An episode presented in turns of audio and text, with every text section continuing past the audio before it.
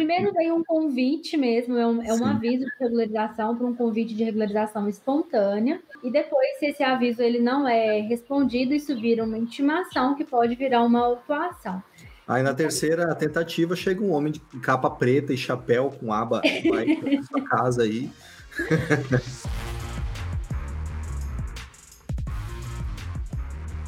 Sejam bem-vindos ao podcast Construir para Vender. Hoje nós vamos conversar sobre uma etapa importantíssima na hora da construção do empreendimento. Se você está pensando em construir para vender ou se está construindo para vender, muita gente se perde nesse momento, que é a regularização do empreendimento. Hoje nós vamos falar com a Lu, que é contadora. Nós vamos falar sobre a etapa de regularização junto à Receita Federal, para você ter esse empreendimento 100% regularizado, lá no final poder vender financiado e repassar esse empreendimento para o seu cliente. Tudo bem, Lu? Boa noite. Seja bem-vindo aqui. Boa noite, Léo. Tudo bem, tudo bem, graças a Deus. Que bom. Obrigado por ter aceito o convite. A etapa da regularização é um conteúdo mais técnico, por mais que, que a, nós, incorporadores, temos que saber um pouquinho de tudo, a parte jurídica, a parte contábil, financeira, técnica da obra. É, é, algo muito específico e nos últimos meses mudou, né? É, algumas regras, então balançou um pouco o que todo mundo sabia, né? É. Então, acho que trazer esse assunto vai ser bacana para a aula de hoje, para o conteúdo uhum. de hoje. Legal, Lu. Antes de mais nada, assim, de a gente entrar no, no conteúdo em si, gostaria que se você pudesse se apresentar aí é, para quem está tá te conhecendo hoje. Claro. Bom, pessoal, eu sou contadora, sou daqui do interior de Minas, estou mais ou menos uns 90 quilômetros da capital. Eu me especializei né, na regularização de obras, trabalhei por muitos anos em construção, trabalhei por 10 anos em construtoras, mas eu trabalhava na época em construtoras, era de obras não prediais, obra, construção civil pesada, né? E aí, quando eu comecei a atuar mesmo como contadora, esse serviço de regularização de obras, ele meio que caiu no meu colo, e aí, assim, eu não entendia o que era para fazer, como tinha que fazer, e isso me incomodava muito. Então eu resolvi estudar a fundo, né, a regularização de obras. Acabei me especializando nisso e de tanto ensinar isso para as pessoas, eu fui motivada aí pelos, pelos próprios colegas contadores e alguns engenheiros que vinham me procurando a fazer disso um negócio, né? Então comecei a prestar consultorias e a consultoria virou assessoria, que virou curso, né? Então hoje eu trabalho com regularização de obras, meu marido e eu. Meu marido também é contador. A gente deixou a contabilidade para trabalhar exclusivamente com a regularização de obras e com a educação nisso, né? Então hoje a gente forma é, especialistas em regularização, né? Contadores, engenheiros, arquitetos são o nosso público aí principal hoje na regularização de obras. Ah, que legal, legal mesmo. E, e pense num conteúdo que é importante para que seja levado paralelo à viabilidade do empreendimento. Né? Quem está pensando em construir e vender esse imóvel, vou te falar quando, como foi a minha primeira, minha primeira experiência com isso aí. Eu só fiquei sabendo de INSS quando eu fui regularizar o imóvel lá na frente. E aí eu falei, eita, tem que, tem que pagar mais alguma coisa ainda?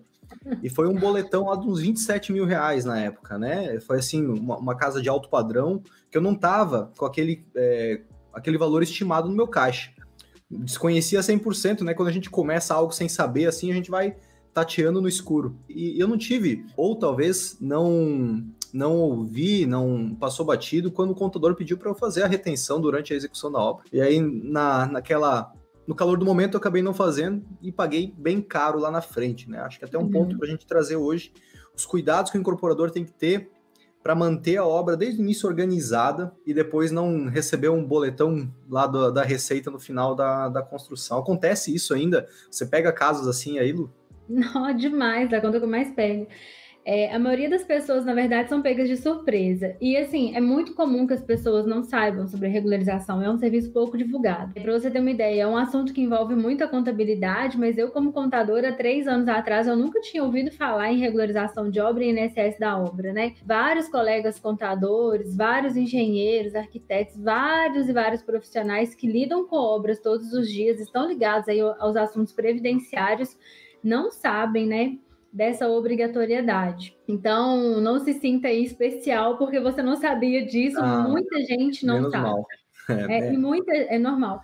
E assim, eu sempre falo com, com, com os nossos clientes, nossos alunos, né, que a regularização de obras, o grande erro é as pessoas achar que a regularização ela começa quando você obtém o habite da obra. Não, a regularização ela começa quando você leva o projeto para aprovação na prefeitura. Né? É ali que a regularização de obras na Receita Federal começa, a gente vai falar um pouquinho disso aqui. Maravilha. Então já vamos introduzir isso aí. Primeiro, que, por que, que a gente tem que pagar um, um tributo, um imposto aí é, para a Receita Federal pela nossa obra? Gente, é, por quê? Qual que é o motivo disso? Para quem não uhum. conhece, nem está aterrizando nesse conteúdo hoje e não está sabendo por que mais um tributo aí, qual que é o motivo, Lu? Vamos lá, Léo.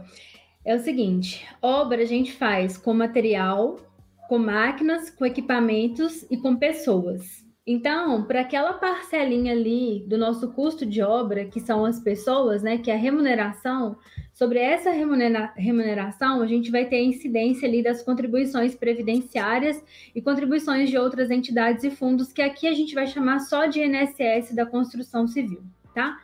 Porque não faz sentido a gente ficar colocando um nome diferente no tributo para vocês que não são da área contábil, né? Então, esse INSS da construção civil, ele existe porque tem mão de obra e onde há mão de obra há incidência das contribuições previdenciárias, que é o INSS, que aqui a gente vai chamar de INSS da obra, tá? Então, quando a gente forma ali o custo da obra, que é uma coisa que eu acredito que você ensina muito pro, pro pessoal aí, a gente tem que levar em consideração também esse custo, né? Isso levando em consideração, já entrando um pouquinho no assunto da questão do cálculo, o que, que a Receita Federal faz? A gente tem lá um valor de metro quadrado, né, que é estimado por tipo de destinação da obra, se ela é comercial, residencial, se é um galpão e etc.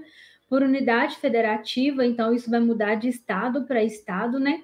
E a gente vai achar ali, então, o custo da obra por destinação. Então, a gente tem um custo global. Falo sempre com os alunos assim: imagina uma pizza, né? Então, a gente tem um custo global ali. E aí, uma fatia daquela pizza, uma fatia desse custo, ele é para pagar pessoas, né? Para pagar a mão de obra envolvida ali. Então, sobre essa mão de obra vai incidir as contribuições previdenciárias, que se a gente não faz esse recolhimento durante a obra, a gente vai fazer na regularização por meio da aferição indireta. Então, por isso que tem o INSS, porque uma obra não se faz sem pessoas. Ah, perfeito, perfeito. E esse é, é uma dificuldade a gente conseguir estimar esse custo, né?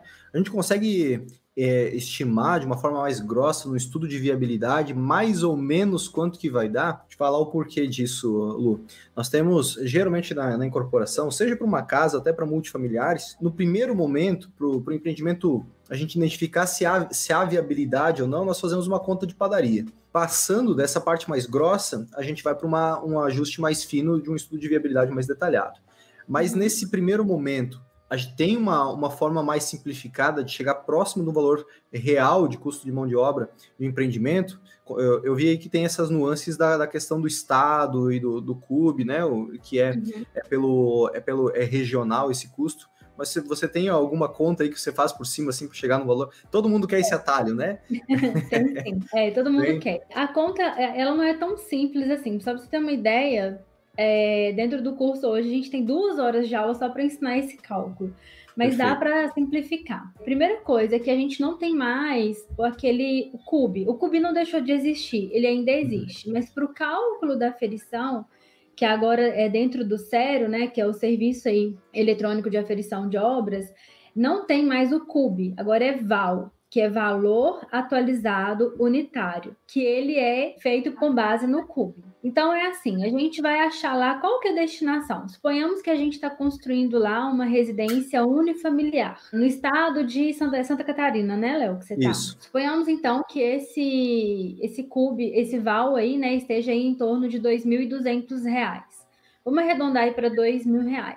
Tá. E aí a gente tem uma casa aí que vai ser construída. Suas casas têm em média quanto? 500 metros quadrados? É, Pode considerar 500 metros, tem uma delas que, é, que tem essa, essa área. Uhum. Uhum. Então, vamos considerar aí que a gente está com uma casa de aproximadamente 500 metros quadrados, com um val de R$ 2.200. A gente vai chegar num custo é, da obra por destinação, que é o custo global, né? No valor de mais ou menos, mais ou menos um valor de 1 milhão e 100 mil reais, né? Que é uhum. é 500 metros quadrados vezes esses R$ 2.200. Só que Quem já estava acostumado a fazer regularização lá na DISO, lembra que era importante a gente considerar lá no projeto as áreas de varanda, garagem, piscina, terraço, área de lazer. Tudo isso eram áreas de reduções que a gente levava em consideração lá na DISO. Hoje, no Cero, a gente não tem isso mais. Eu acredito que muitos, é, muitas pessoas que te procuram estão te questionando assim, Léo, por que, que ficou tão mais caro agora para regularizar a obra na Receita Federal? Parece que está ficando o dobro do preço. Um dos motivos é essa questão que a gente não tem mais a aplicação dessas áreas de redução. E por a gente não ter mais aplicação dessas áreas de redução, a gente tem uma, um percentual de equivalência. Então, o que, que seria esse percentual de equivalência? Suponhamos, a gente tem ali 500 metros quadrados, que é o total dessa construção. Então, a gente vai aplicar um percentual de equivalência que, para a residência unifamiliar, ela é, por exemplo, de 89%. Então, ao invés de eu é, aferir sobre 500 metros quadrados, eu vou tirar ali 11% e vou aferir sobre 89%, que vai dar 445 metros. Então, assim, eu tenho uma gorjeta ali, né, da Receita Federal para deixar de pagar sobre 55 metros quadrados e pagar aqui nesse exemplo sobre 445. Uhum. Esses 445, então, que a gente vai multiplicar pelo valor do VAL, que seriam ali aqueles 2.200 reais, né, que a gente está aqui estimando. Então, aquele custo de 1 milhão e 100 mil, ele cairia para 979 mil reais. Gente, eu sou péssima de matemática, eu tô com uma calculadora na minha frente, na minha tela, fazendo conta, tá? Sim, sim. 79. Isso, 979 mil reais, então, que a gente teria ali Perfeito. de custo global. Agora, desse custo global, Léo, tem uma questão. A gente vai aplicar ali alguns fatores para a gente achar o RMT, que é a remuneração de mão de obra total. Então, vê, a gente está tirando essa fatia que é a remuneração.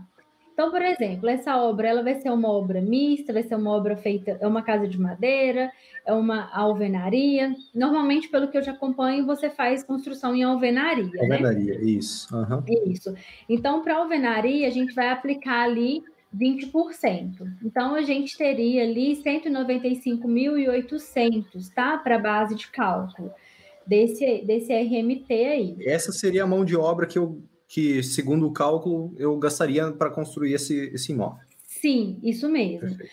Aí agora a questão, a gente está construindo e vai vender isso como pessoa física ou como pessoa jurídica, aí a gente tem duas vertentes. Uhum. Quando a gente faz isso agora na pessoa física, a gente tem um benefício aí, né, que é o fator social, que a gente pode aplicar sobre esse resultado, sobre esses 195 mil reais, tá?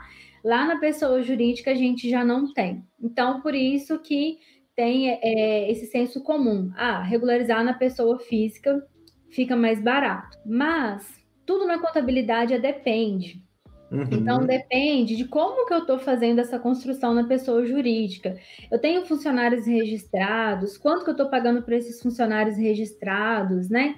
Ah, eu estou contratando ali MEI, eu estou passando por esse, por esse MEI pela folha de pagamento, estou recolhendo os 20% de CPP sobre a remuneração desse MEI, né, todo mês direitinho. Eu, como PJ, eu tenho uma contabilidade regular, meus balanços estão sendo registrados. Então, tudo isso tem que ser levado em consideração. Então, eu não posso falar de cara, é mais claro. barato fazer na pessoa física ou na pessoa jurídica. Depende de como que está essa pessoa física, como que está essa pessoa jurídica, quem vai contratar, de que forma, quais serão os valores dessas contratações, né? Para a gente, enfim, fazer essa, esse, essa confrontação. Então, Sim. o que, que é o ideal? Fez o projeto, tem o projeto em mãos, com base no projeto a gente vai fazer o cálculo da aferição. E aí, com base nessa aferição, a gente vai fazer ali, a projeção de mão de obra, porque eu acredito que você faz isso, né? Quando você está levando, levando, fazendo um levantamento de custos ali, né? Sim. Então, você vai ter essa projeção ali de mão de obra. Tá. É importante, é importante também deixar claro para o pessoal que esse 195 que a Lu comentou é, é o, e, e a Lu me corrige se eu estiver errado, é o valor que será pago e declarado pelo pagamento dessa, dessa equipe, que será no folha de pagamento, através da MEI. Não é se você, por exemplo, contratasse uma construtora, a Receita não está considerando, ah, você vai pagar para uma empreiteira de mão de obras ou para uma construtora, já considerando a margem de lucro dela esse 195. Não, esse é o valor que tem que ser né, é de pago remuneração de mão, mesmo. De remuneração direta. Né? Isso, isso, valor de remuneração. Uhum. Então, assim, olha, vamos fazer pelo sem fator social, sem nada, só levando em consideração que fosse uma obra de alvenaria, sem aplicação de fator social. Então, sobre esses 195 mil reais ali, agora a gente ia aplicar os 36,8%, que sim, esse é, essa é a alíquota né, da, do INSS da obra. Então, daria ali em torno de 72 mil reais, tá? Na pessoa física, isso cai mais, porque a gente pegaria os 195.800 e aplicar o fator de ajuste de acordo com a metragem. E aí, o fator social, ele tem um escalonamento ali. Então, se eu tenho é, construção até 100 metros, eu vou ter um uhum. percentual. Uhum. De 200 a 300 metros, um outro percentual, e aí a gente vai aplicando essa alíquota no fator de ajuste, né? Para a pessoa física somente depois que a gente vai chegar nos 36,8% para achar o INSS da obra. Uhum. Então, eu não eu sempre as pessoas me chamam às vezes no direct, né? Solicitam aqui.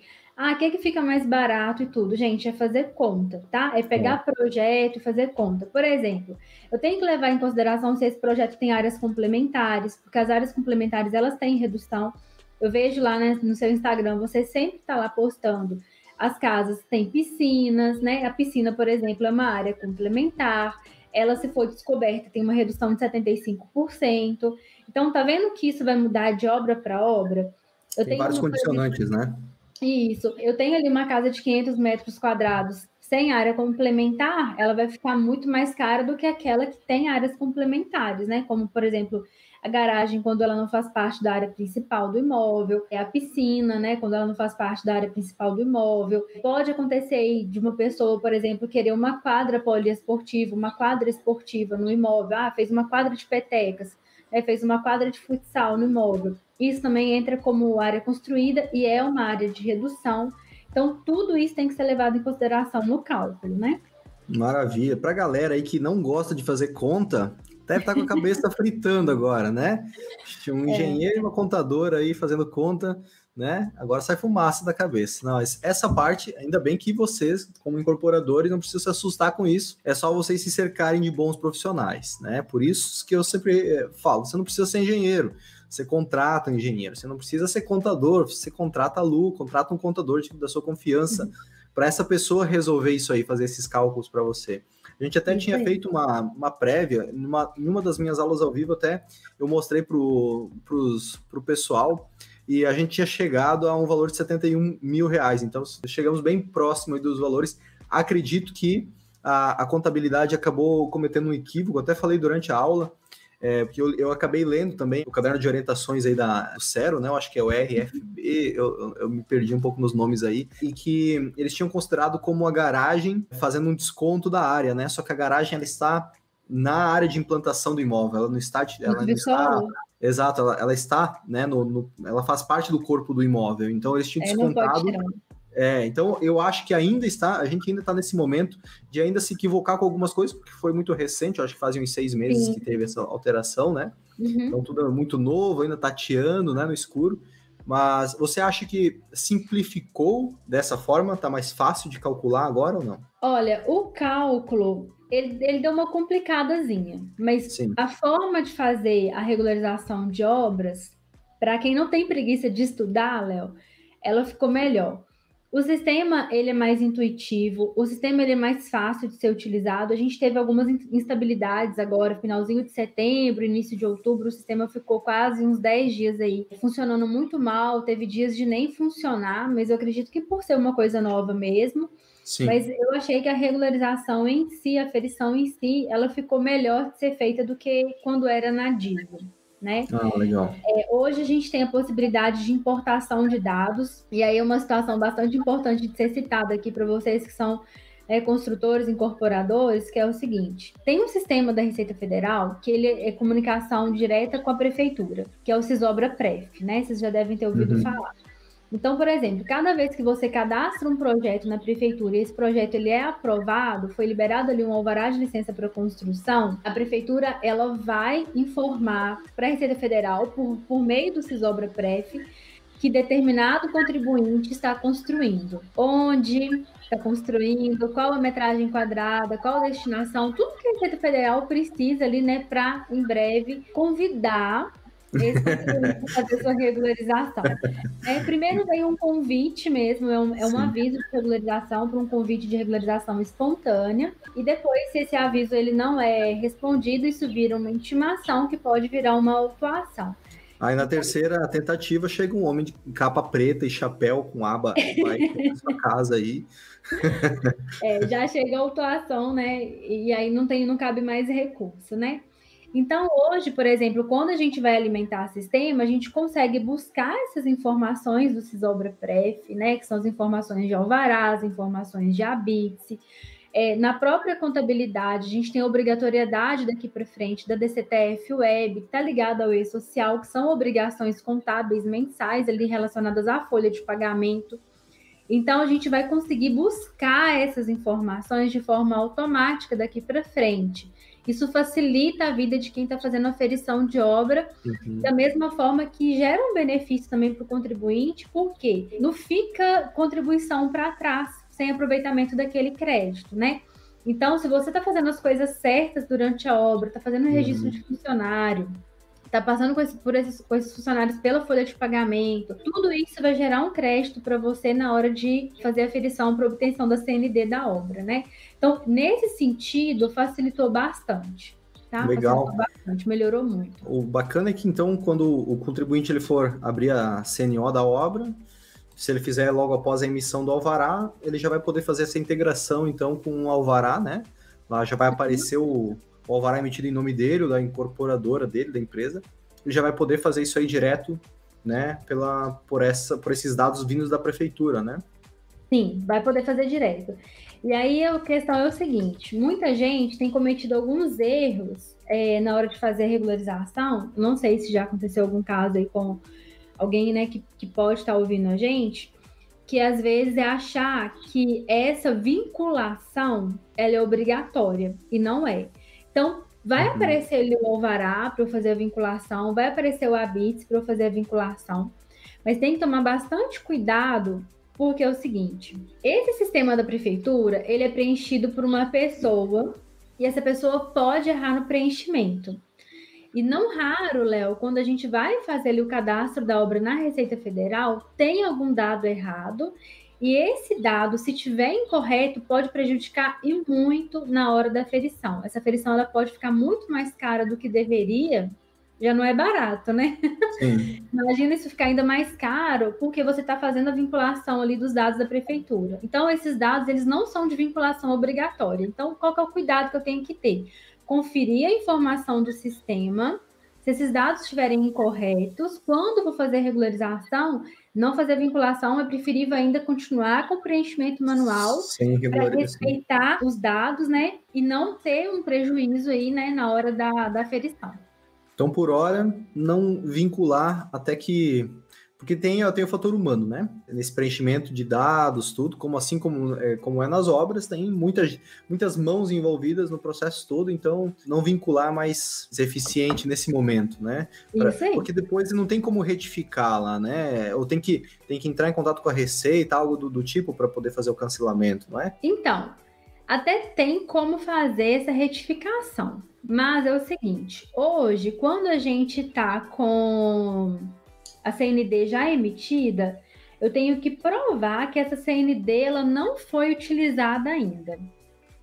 Então, por exemplo, eu tenho lá um lote que foi registrado no nome né, de determinado contribuinte, e depois eu vou fazer a ferição dessa obra para ter a CND para registrar então a casa. É só assim, por exemplo, que eu consigo financiamento e tal. Aí o que acontece? Quando a gente faz. Eu perdi o que eu estava falando. e, uh, e Lu, uma pessoa que tá, que tá. Depois você lembra, não tem problema. Uma, uma pessoa assim que está começando é, a construir para vender, ela pode fazer o processo é, internamente, sozinha, ou ela precisa obrigatoriamente de um contador? que é aquela história, né? Que é, todo mundo quer um projetinho do engenheiro, todo mundo quer um contratinho, todo mundo quer um, né? Uma dica, mas é, quer fazer por conta, né?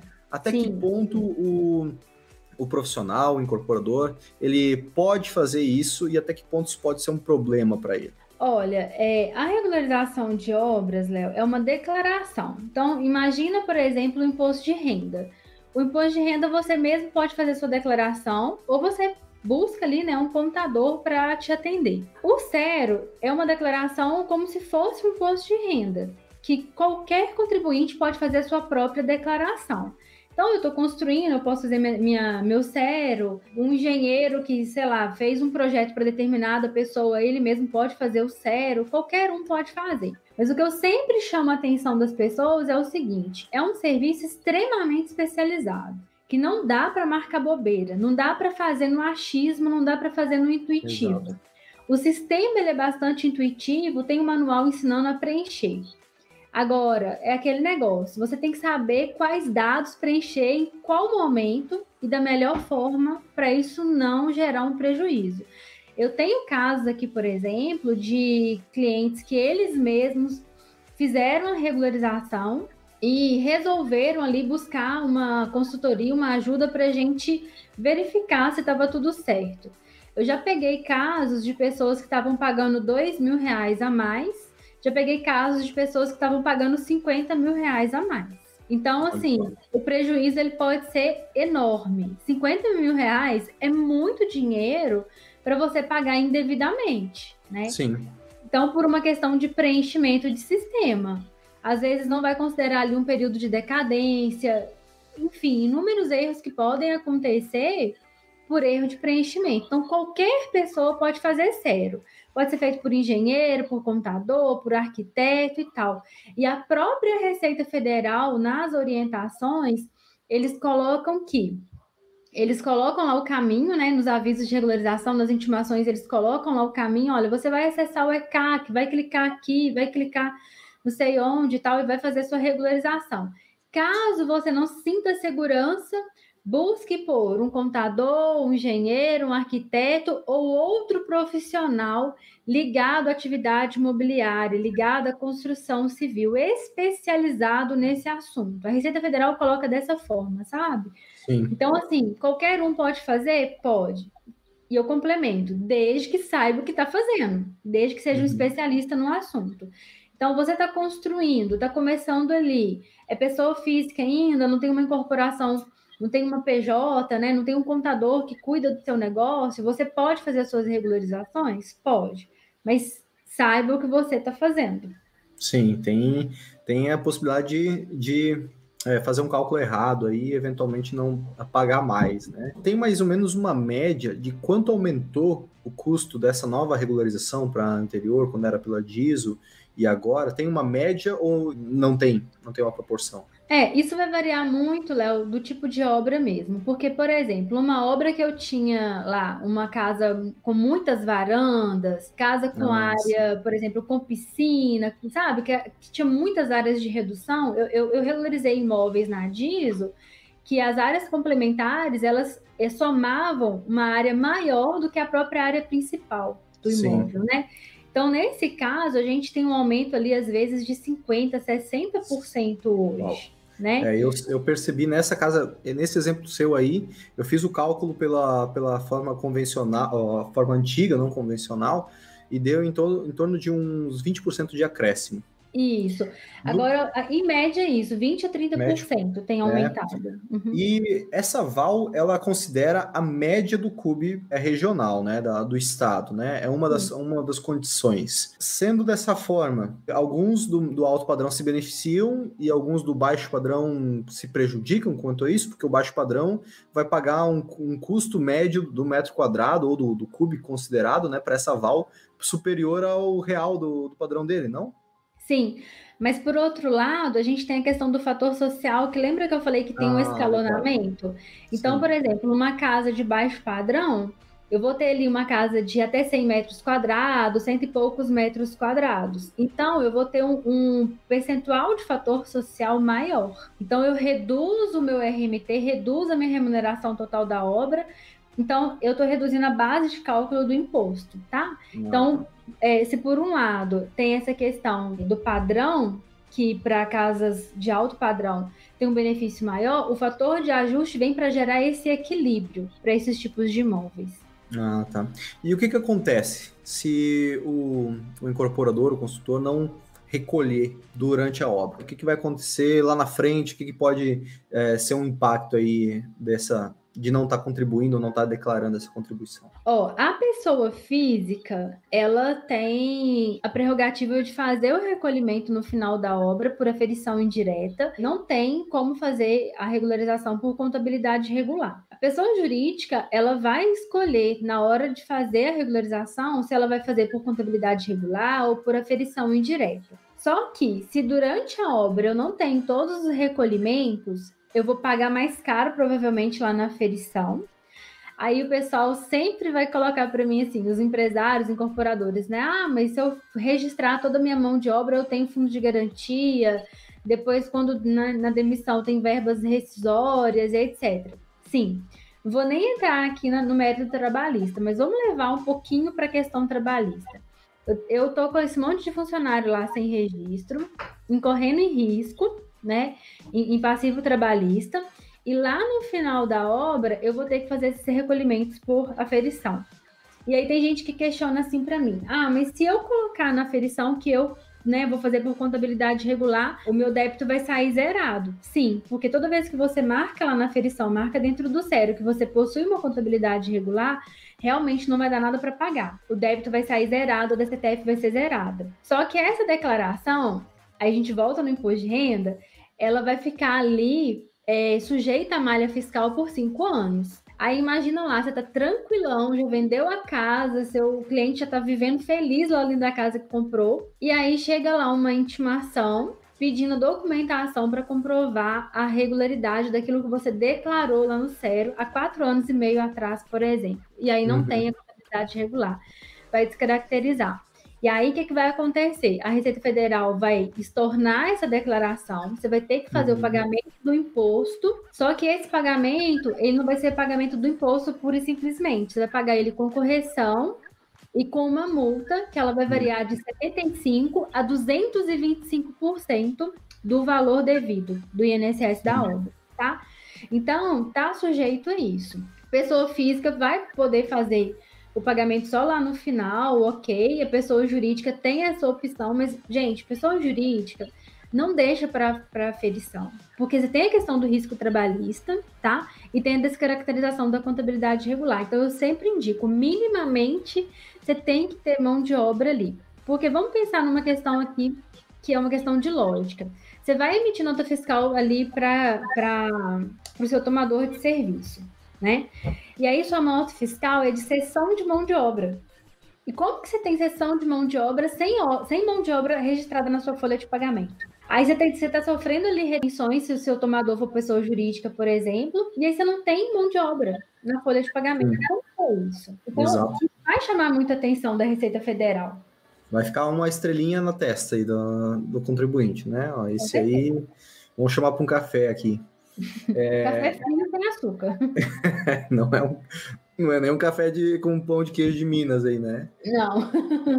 e, e Lu, quem que é o responsável por esse recolhimento? Então, vamos supor aqui, a pessoa está construindo para vender, ela está fazendo a pessoa física, está fazendo a primeira casa dela, vai fazer com uhum. recursos uhum. próprios, vai fazer com uma parte financiada, e ela está contratando uma construtora, aqui, aqui eu chamo de empreiteira, mas ela também se caracteriza como uma construtora, para entrar com a mão de obra. Ó, vou pagar tanto o metro quadrado, fecha um contrato ali, fechar, né, acerta um valor com esse empreiteiro, com essa construtora, para entregar a casa pronta sem a parte de materiais. Eu vou fazer a compra dos materiais, você vem com a mão de obra. Beleza. Quem que é o responsável aí por, por fazer a abertura da CNO, para fazer esse recolhimento? Quais as preocupações que o dono da obra tem que cuidar quanto a isso? Então, é, o responsável da obra, ele pode ser o contratante ou o contratado, depender do caso. Então, nesse caso aí, vamos responder aqui uma pergunta. Esse contrato, ele vai ser de empreitada total?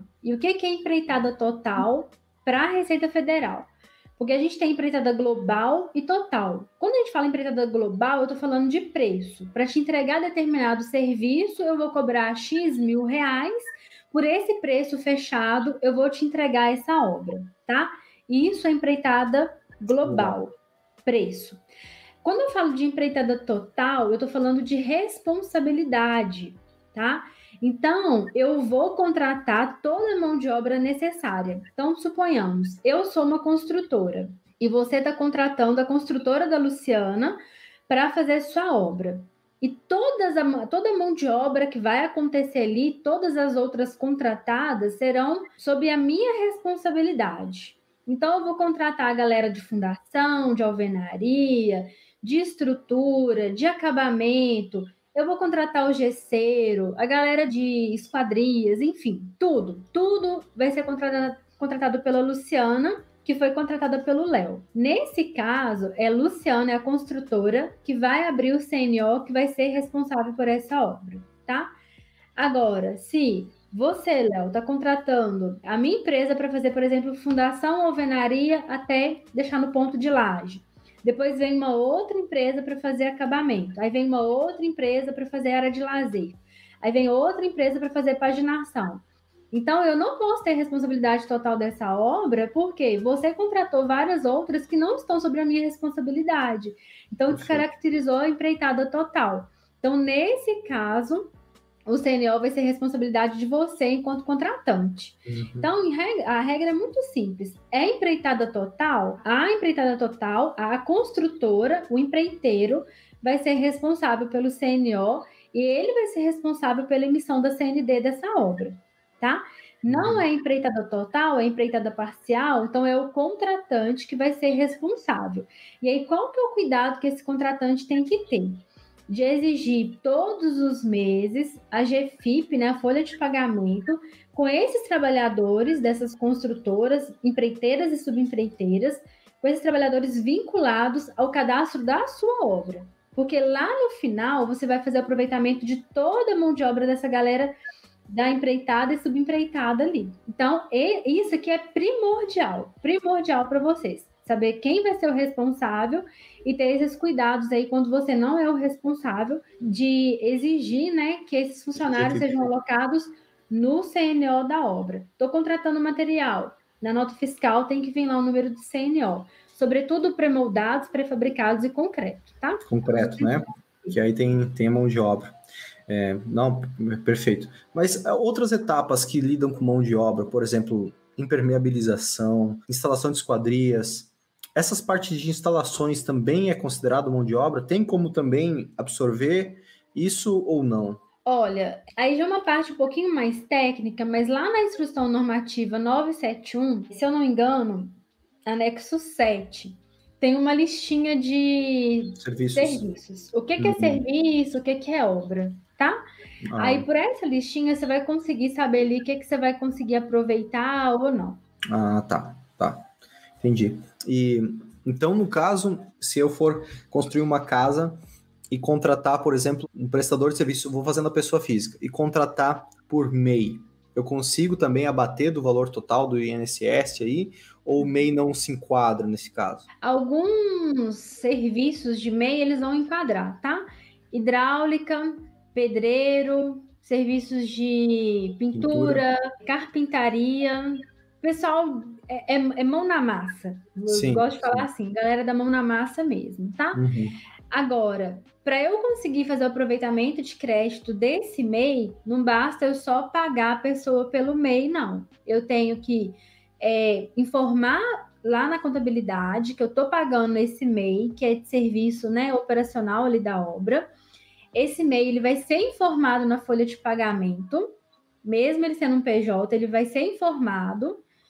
E aí vai ter que ser pago o valor de 20% sobre o que eu paguei para o MEI. Então, suponhamos que eu paguei ali 5 mil reais para o MEI que fez a hidráulica. Esse uhum. mês eu paguei 5 mil reais. Eu vou pagar 5 mil reais para o MEI e vou pagar mil reais para o governo que vai incidir sobre os 5 mil que eu paguei para esse mês, tá? Sim. E aí, lá na, no, na hora de fazer a ferição, esse valor que eu paguei para o MEI, que é de contribuição previdenciária patronal, eu vou abater esses mil reais também na contribuição previdenciária patronal dentro do zero. Então, eu não vou conseguir, se eu tiver só MEI na minha obra, eu não vou conseguir zerar o meu débito hum. lá no, no zero, não. É eu tenho que ter outros funcionários ali também. Por quê? Para o MEI, eu só pago CPP, só pago contribuição previdenciária patronal. E o INSS da obra ele é composto de contribuição previdenciária patronal, a parte de segurado, a parte de RAT e a parte de terceiros. Então, ficou três tributos de fora aí que eu não paguei para o MEI, então não consigo fazer essa compensação de crédito. Então, Sim. tem que analisar também para não contratar só MEI né, que é o que mais acontece. Acontece muito isso, né? Principalmente em cidades mais do interior, fazer tudo pelo MEI, né? Aqui, onde eu estou agora, ainda acontece isso, ainda tem quem está ingressando no mercado, o pessoal vem um pouco mais desorganizado e tal, empreiteiras e tal, mas aqui há uma, uma cobrança muito grande também pela, pelo padrão dos empreendimentos para que seja tudo regularizado. Mas tem muita gente ainda que faz, tenta pejotizar tudo, né? A famosa pejotização. Vai, vai contratando meio todo mundo na obra, achando que dessa forma está protegido, né? E também está recolhendo todos os tributos. Mas olha só, né? Só MEI, o INSS não sobrevive só de MEI, então vai existir uma cobrança a mais, né? E tem alguns, algumas atividades, não sei se você vai é, saber quais são, porque eu, eu, eu, ao menos esqueci, mas algumas atividades não precisa pagar o patronal, né?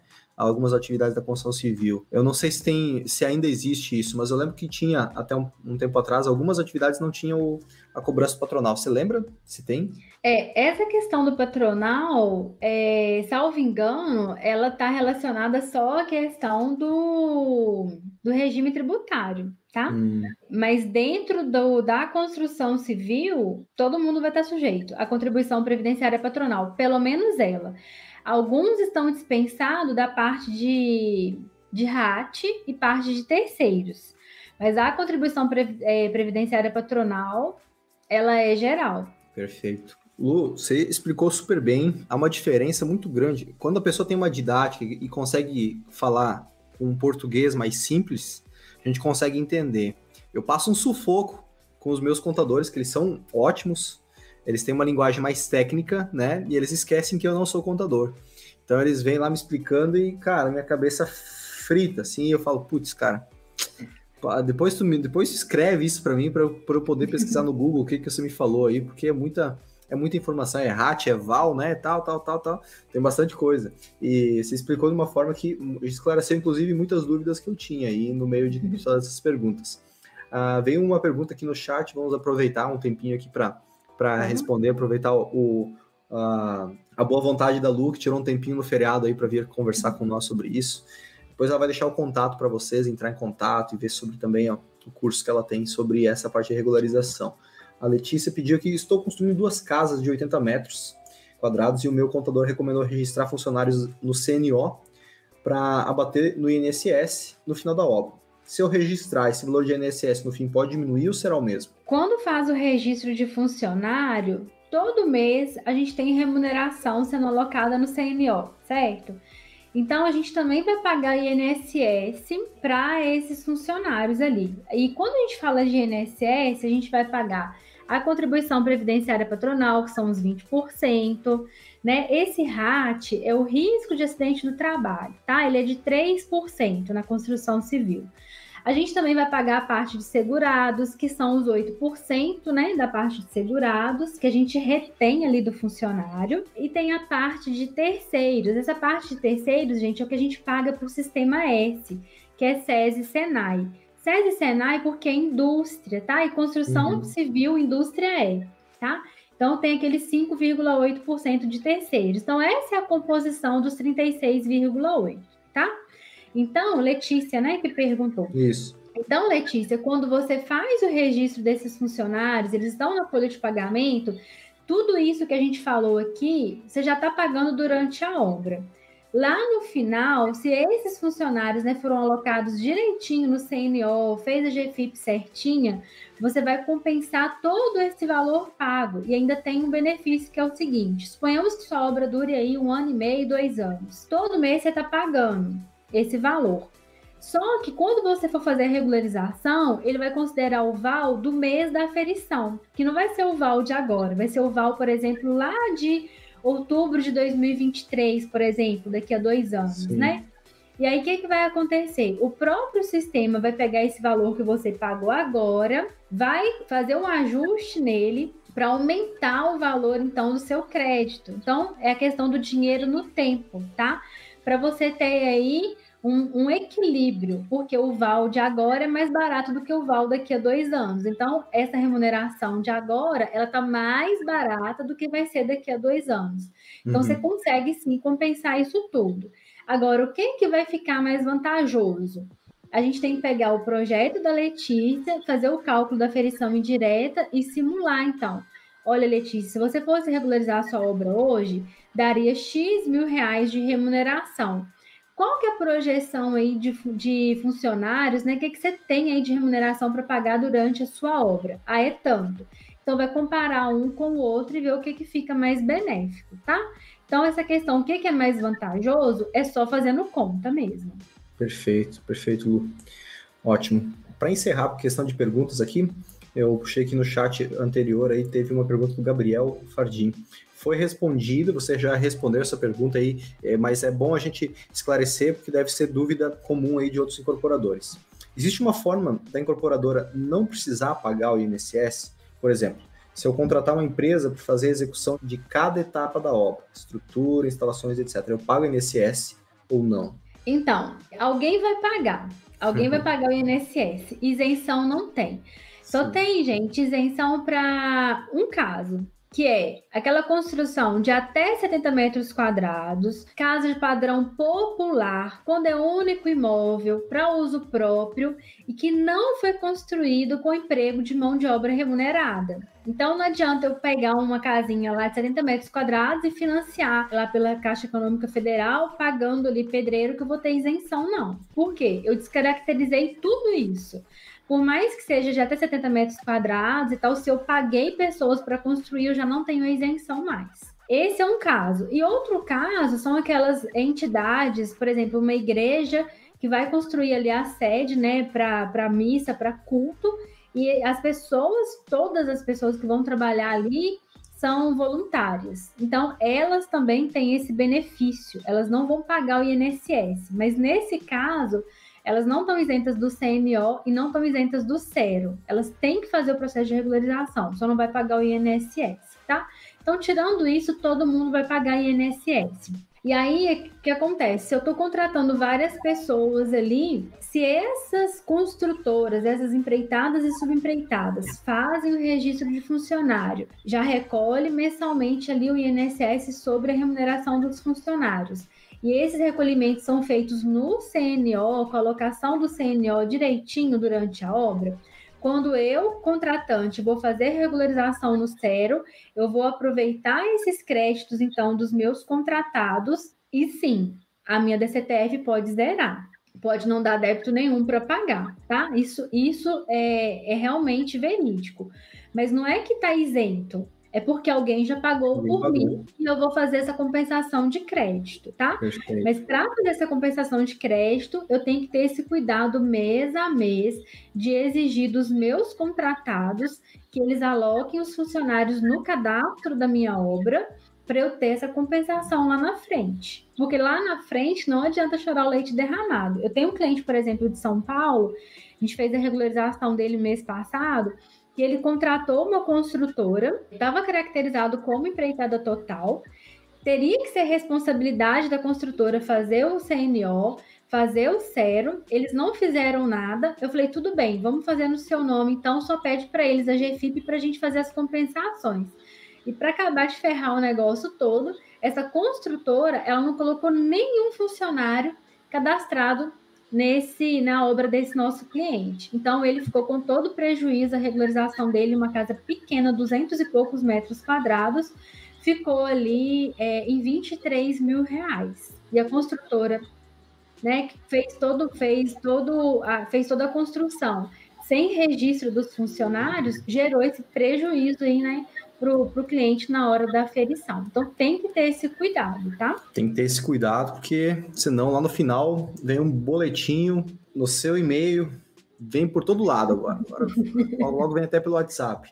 E a questão da regularização no final, para emitir a CND, vamos dizer que, que o incorporador deixa para pagar no final. Ele consegue pedalar esse pagamento ele tem que quitar a dívida com o INSS, com a Rece... junto à Receita Federal, para que ele possa fazer a verbação desse imóvel? Porque né, quando chega no final, e eu passei por isso no primeiro empreendimento, que eu, eu não sabia que tinha que recolher, recolhemos mão de obra, a gente recolheu uma parte eu lembro que a contabilidade falou assim: ó, oh, Léo, você tem que recolher tanto da mão de obra para você zerar lá na frente. falei, beleza. Recolhemos, fiz uma bagunça com a documentação, ainda não tinha muita experiência, emiti nota quase tudo, concreto, tudo certinho. Só que eu não, eu não tive uma organização com a minha documentação e eu precisava de uma hora para outra regularizar isso aí para que eu pudesse dar sequência na verbação do imóvel, porque o cliente estava já com pressa para entrar na casa. Uhum. Com isso, paguei ali o valor total naquele momento. Hoje tem a possibilidade de fazer um parcelamento, se o incorporador quiser, para que ele possa dar sequência na verbação do imóvel, na regularização junto ao registro de imóveis, ou não é possível isso? É possível fazer o parcelamento, ele já era possível no sistema anterior, tá? Ele só era diferente. E hoje é assim: quando você faz a entrega da DCTF Web Aferição de Obras, e essa DCTF é feita dentro do próprio CERO, dentro do sistema de aferição de obras, imediatamente você já tem ali à sua disposição a certidão positiva com efeito de negativa, e ela é suficiente para a verbação. Então, você não precisa nem ter pago o valor do, do, do INSS da obra, não precisa nem ter parcelado para você conseguir já essa certidão e você vai conseguir fazer a verbação dessa obra, desse imóvel, tá? Agora, a gente pode fazer o parcelamento. E como que é feito isso? Sempre que eu faço aferição, por exemplo, eu estou no mês de outubro, todas as aferições que eu fizer agora, o INSS da obra vai vencer no dia 20 do mês posterior, então vai ser 20 de novembro. Como 20 de novembro não é um dia útil, antecipo para o dia 19. Então, eu tenho até dia 19 de novembro para pagar o INSS da minha obra. Ah, por uma questão, sei lá, faltou dinheiro, não quero descapitalizar agora, é, para mim é mais viável fazer esse parcelamento, quero parcelar. Qual que é o meu procedimento? Eu vou aguardar sete dias após o vencimento da guia e vou então requerer o parcelamento dentro do ECAC. Essa solicitação é super simples de fazer e eu posso fazer esse parcelamento em até 60 vezes. Por que em até 60 vezes? O valor da minha parcela, se eu for pessoa física, ela não pode ser menor que 100 reais.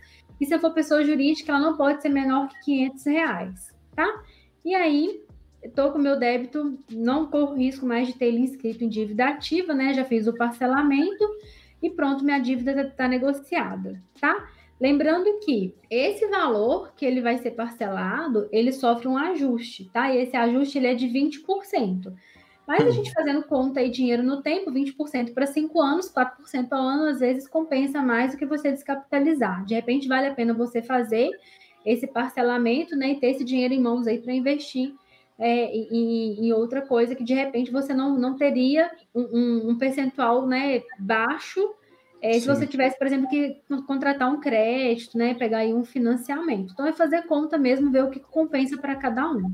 Ah, com 72%, 72 né, mil que eu vou ter que pagar para regularizar essa casa, poxa, com 72 mil eu já, fa eu já consigo viabilizar outra igual a essa aí sem colocar mais nenhum né? Então. Mas então é um... vale a pena não descapitalizar. Vale a né? pena não descapitalizar, exatamente. 4% ao ano é, hoje já não se consegue mais. Então é uma boa forma aí de, de poder. É, é o tipo de dívida que vale a pena fazer. Né? Sim, sim.